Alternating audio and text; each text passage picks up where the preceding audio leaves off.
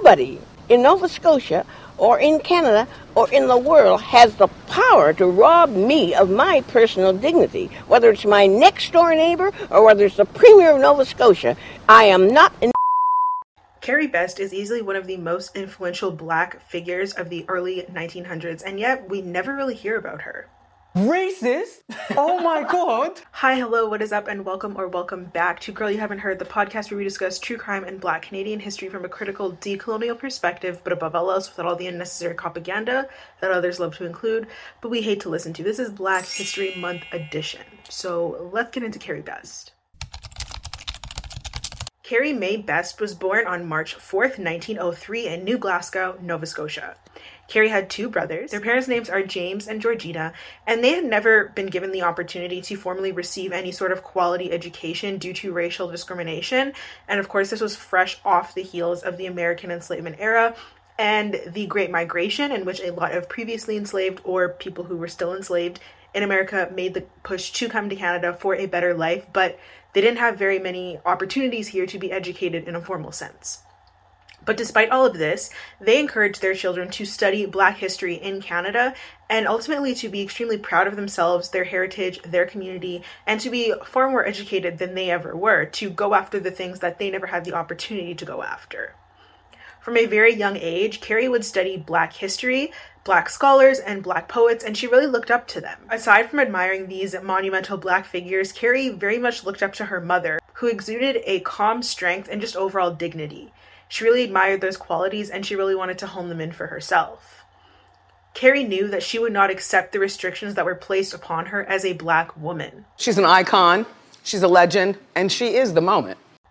Career choices and educational opportunities were extremely limited for women, but even more so for black women. Carrie at this point considered nursing as a career option because many other black women did. At this point in time, no Canadian schools would take black students for nursing, so it would require her to leave her hometown, leave her family, and she didn't really want to do this. She really enjoyed educating others, but schools were segregated and she didn't want to participate in that either. The only real opportunity for black women to work at this point in her area was to do domestic work, and she refused to be a housekeeper for anyone.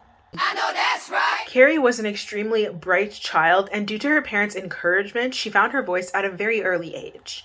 She wrote her first poems at age four, and she was extremely well spoken and had a natural gift for writing, storytelling, and just educating others, like I mentioned before. So she often wrote opinion letters and sent them into local newspaper editors as a teenager these letters would go on to be published and people would discuss her and her amazing writing skills from a very early age. During this time frame where Carrie was growing up and when she was born, just getting her life started, it was very tumultuous in terms of racial tensions and racial dynamics in Canada, but specifically Nova Scotia and the New Glasgow area.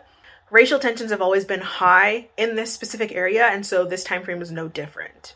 Carrie continued to advocate on behalf of the black community in any way that she could, but she was determined to do this on quite a large scale and basically any way that she could get her hands on. She really wanted to be that voice that others were not allowed to be. She wanted to create her own space for her to do what she wanted when she wanted and thrive by doing so. She was especially passionate about human rights issues concerning the black community because the black community was continually discriminated against and mistreated by white racist Nova Scotians. Carrie quickly became well known as a civil rights activist where she was unafraid and unwavering in her determination to help as many black people as possible and eventually it would just be to help as many people of color as possible. Carrie met and married railway porter Albert Best on June 24th, 1925, only a couple years after graduating high school. And shortly after that, they welcomed a son named James Calbert Best, who just went by Calbert. And they didn't have any more biological children, but they went on to have several foster children as they had the resources, the time, and the love to pour into these kids who really needed it. And so they welcomed Burma, Emily, Sharon, and Aubrey Marshall into their home.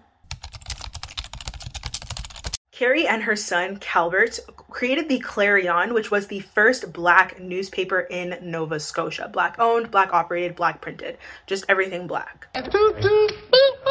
Bam! Like I mentioned before, Carrie was extremely talented as a writer, and so she quickly became very successful at it, where she focused heavily on environmental and labor related issues. She also would discuss segregation and discrimination in public spaces such as hotels, theaters, and restaurants.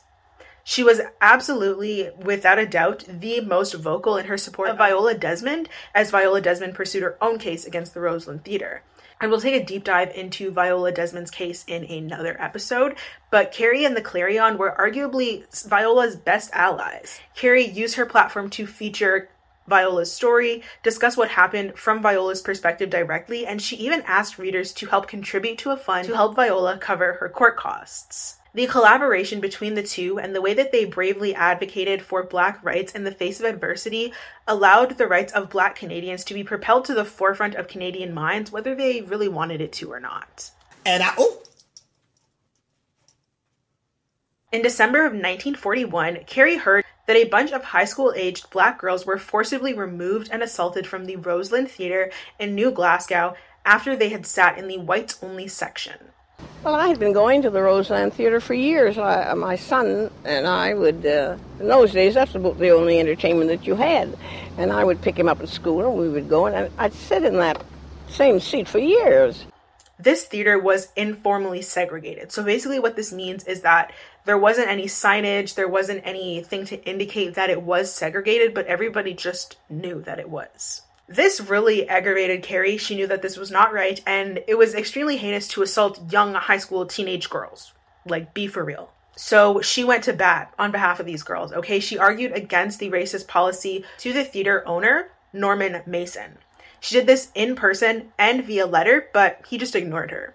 Well, just as I thought, Trash. Carrie decided that it was time to take a trip down to the theater for herself. In December of 1941, Carrie and her son Calbert went down to the Roseland Theater and they tried to purchase tickets for the main floor of the theater. That was the whites only section. The cashier ignored them and gave them tickets for the balcony area, which was intended for all black patrons. They didn't ask to purchase these tickets, so they left them on the counter and walked into the auditorium. I know that's right. An assistant manager walked up to them and demanded that they leave, but they both refused. The usher just walked in and said to me, You can't sit here anymore. You've got to go upstairs. All the black people have to sit upstairs. And shocked, of course, and of course I refused. So then they called the police. And um, they held the show up for about a half an hour while they went to get the policeman. The police actually dragged Carrie and her son out of their seats. And they literally dragged my son and I out of the theater. They were then charged with disturbing the peace, where they were both later convicted and fined. Because they had been dragged out of the theater and charged, Carrie decided that this was the perfect opportunity to take legal action against the Roseland Theater on the behalf of her and her son, but also everybody else who had faced the discrimination. Carrie went on to file a civil lawsuit against the Roseland Theater and their owners. She claimed damages for assault and battery, damage to her coat, and breach of contract. Norman, however, and the Roseland Theater said that Carrie and Calbert were trespassers who did not purchase tickets. The lie detective determined that was a lie. However, the case was officially heard on May 12, 1942, but unfortunately, Carrie lost the lawsuit. The judge sided with the racism, which is not at all shocking, but still disappointing nonetheless he decided that the business's right to exclude anyone from accessing their services was more important than the issue of segregation and racial discrimination, which was still common and very much encouraged at this point. Carrie was then ordered to pay for the legal fees of her own, but also the theater and the theater's manager. The justice system is not for justice, and I'm going to leave it at that. Now, most folks would be somewhat deterred. They would be discouraged after losing this lawsuit, but it didn't deter our girl Carrie, okay? If anything, it motivated her further. Enough allow my hatred of racism, and I hated with a vengeance.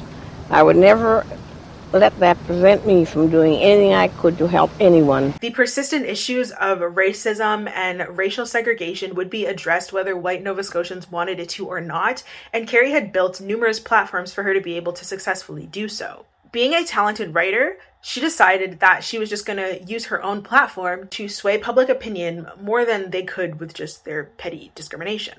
So in 1946, when the Clarion first opened, they kind of reported on everything that a typical paper would, which is smart because they did this as a way to build up their readership and their support, right? Get everyone hooked. So they talk about sports, they talk about the news, social activities, significant events with all communities, but specifically focused on the black community. And then in 1947, they decided to put a very heavy emphasis on rights for black Canadians. For the next decade, the Clarion would cover extremely important issues and topics that other papers would never fully dive into, and they would also advocate for the rights of black folks at the same time, which was something that was virtually unheard of. In 1956, the paper was rebranded and renamed as the Negro Citizen and began to circulate nationally, so it was no longer just in Nova Scotia but was all across Canada. The Clarion was revived and republished in 1992. While writing and publishing for her own newspaper, The Clarion, she also went on to write for the Nova Scotia Gleaner, the Halifax Herald, and the Pictou Advocate. In 1968, the Pictou Advocate hired Carrie to write a weekly column which was titled Human Rights, and it ran until about 1975. In this column, she wrote advocating for Black rights, of course, but also for the rights of Indigenous folks, improving living conditions on reserves, and focusing very heavily on what can be done to advance the basic civil rights for all, but especially black and indigenous communities. This is where her passion really lied. So while she was doing all of these things and successfully raising a beautiful family, maintaining her amazing marriage, she also began to realize that there wasn't a radio program that really spoke to her soul, okay? They weren't playing anything she wanted to listen to. It wasn't focused on education. She wanted something that was more calming and soothing, but also inspirational, very much like how her mother had made her feel. So she solved this problem by creating her own and broadcasting it herself, and it actually debuted in 1952. This show was just an embodiment of who she was and everything she stood for, okay? So it was a blend of classical and gospel music. And then she would also read books on the air that were written by black authors and black poets. Of course, like everything else that she did, she was extremely successful. And that's on a period. So she very quickly built up a very strong listener base and she filled a hole in the market which no one had even realized existed before she came along. This show was called The Quiet Corner and it was on the air for 12 years on five radio stations across Nova Scotia. She both produced and narrated the show. So she did it all. Okay, a queen. If there's one thing that you can continue to bet on that will happen in Canada at this time frame and currently it's discrimination and mistreatment of black people. So she continued to advocate on behalf of black people using her growing supporter base. I will not retreat a single inch, and I will be heard. And she kind of invaded every stream of media, so you couldn't escape her. You couldn't escape her messaging, and I personally love that. So around this time, black residents of Vale Road in New Glasgow were overtaxed, so they would be forced to sell their properties and make way for new expensive developments for white people, a process also known as gentrification. So Carrie investigated this deeply because she was really passionate about this she didn't like that her black folks were being pushed out of the community that they'd lived in for generations. And so she went down there and she spoke to those who were most affected by this. She actually went on to publish her findings in the column in the Pictou Advocate. The things that she wrote about in this specific form and also just talked about in general would later go on to be the basis of the report that she would go on to make to the Nova Scotia Human Rights Commission. In 1975, she became the founder of the Kay Livingstone Visible Minority Women's Society of Nova Scotia, which is an organization that provides educational funding and opportunities for Black women. So, really important. Also, something she was really passionate about because when she was getting her career started, there wasn't anything that she was really supposed to be doing except for quote unquote women's work. What the fuck is that? Like, in 1976, at age 74, she wrote and published her own autobiography. I love the fact that she published it herself. That's just Chef's Kiss.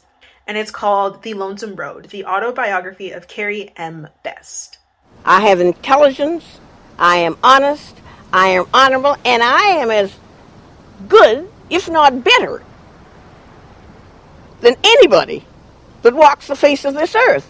On July 24th, 2001, at 98 years old, Carrie Best died peacefully in her hometown of New Glasgow. She passed away in her sleep. Unlike a lot of the other episodes that are going to be released this month, Carrie was actually alive to see majority of her awards being given to her, which is very nice. I love that she got her flowers before she passed because she definitely deserved it. So on December 18th of 1974, the Governor General named her a member of the Order of Canada. The honor was given on behalf of the Negro community in Nova Scotia in recognition of her zealous work as a writer and a broadcaster. But they didn't really didn't really recognize the role that they played in the work that she did. Like, if they never did these things to black communities, then she wouldn't have had to advocate and go so hard for them her entire life, you know? But okay. In 1979, she was promoted to the rank of Officer of the Order of Canada in recognition of her devotion to the underprivileged, regardless of race, color, creed, or sex, and particularly her own people of the Black community. So, again, praising her and uplifting her, but refusing to recognize why that needed to be done in the first place, which is a true Canadian act. You make me sick. You make me sick. I just cannot. In 1975, she was given an honorary doctorate of laws from St. Francis Xavier University in Nova Scotia. In 1980, she was inducted to the Nova Scotia Black Wall of Fame. In 1989, she was given the Black Professional Women's Group Award Certificate. In 1990, she was given the Award of Excellence in Race Relations from the Minister of State for Multiculturalism. In 1992, the University of King's College in Halifax awarded her an honorary doctorate of civil law. And the university also gives out an undergraduate scholarship for Black and Indigenous students in her honor, named the Dr. Carrie Best Scholarship. In 1997, she was given the Queen Elizabeth Medal. And in 2001, the year that she died, she was awarded the Order of Nova Scotia. In February of 2011, she was featured on a specialty stamp issued by Canada Post. And on December 17th, 2021, she was featured in a Google Doodle created by Alexis Eke. So now it is time for me to give my thoughts, my feelings, my opinions on this amazing lady. I just want to say I think it's a real shame that we haven't learned about her before because she really paved the way. Like for me, I really enjoy writing and obviously broadcasting. I feel like podcasts are just a modernization of radio because people don't really listen to the radio like that anymore. I know I ain't crazy. So I really feel like she paved the way for black women specifically to be able to do this in Canada and do it successfully. And yet, like, yes, she's given all these honors, but we don't learn about her, right? Like, when we talk about breaking through the glass ceiling and overcoming obstacles, like, she shattered that. What she did at this time was extremely unheard of, especially in the context of Nova Scotia. Like, if you've listened to any of the other podcast episodes Black history ones, especially, you know that Black history is very much heavily wrapped up in Nova Scotia. Discrimination has very much been an issue. For me, it's interesting because a lot of the awards and things that she had been given from the government of Canada, they always fail to recognize why people had to do this, right? So it's very hypocritical to me to be like, yes, you did this amazing job and we are so proud of you and we helped this happen. But it's like, so we're not going to talk about the discrimination that you did, that you carried out, all the wrongdoing that she was trying to advocate on behalf of. We're not going to talk about that. No. Oh, okay. Yeah, yeah. Oh, okay. down. Do you want to fight? Do you want to fight? Okay, then. And I also think when we talk about Viola Desmond and what allowed her struggle, her fight to be so significant, the Clarion and Carrie Best, they're really left out of that discussion when they should be just as included because here you have two black women who are just doing everything they can to overcome these obstacles, working together, having this unified front, which black women often do, and it's not it's not recognized in the way that it should. That's suspicious. That's weird. I think Carrie Best is really important. She's extremely inspirational, and I love the fact that while advocating for Black communities, she also went out of her way to advocate on behalf of the Indigenous communities that she was surrounded by as well. Like that intersectionality and recognizing that, like, this is important. Like, yes, Black people deserve rights, but also, like, let's not forget about our Indigenous brothers and sisters. And it's not something she had to do, it's something she did anyways. And I rock with her heavily for that. Which I'm rocking with Mark because Mark is rocking with us. Also, I just sidebar, I love the fact that not even really a sidebar because it's my thoughts and opinions, but I love the fact that her and her family, that her and her husband went on to foster children. Um, I think that the foster system is just terrible, but the fact that they saw a priority to really help in every single way that they could. Her advocacy had a very far reach, and it's very clear that she was about walking in what she was preaching, right? She wasn't just going to tell people to do it. She was just going to live her life as that. Not because she felt like she had anything to prove, but it's just who she was at her core. I'm very glad that she got all of her flowers and that she lived to almost be 100, which is crazy, and that she got the recognition and the praise that she deserved. But I just think it's unfortunate that a lot of the things that she was advocating against are still going on to this day. That is my prayer. It may be my last that I'll ever make in public, but I will die fighting injustice. And I ask you to join forces with us with the power that you have and bring this awful system of racism in Nova Scotia to an end.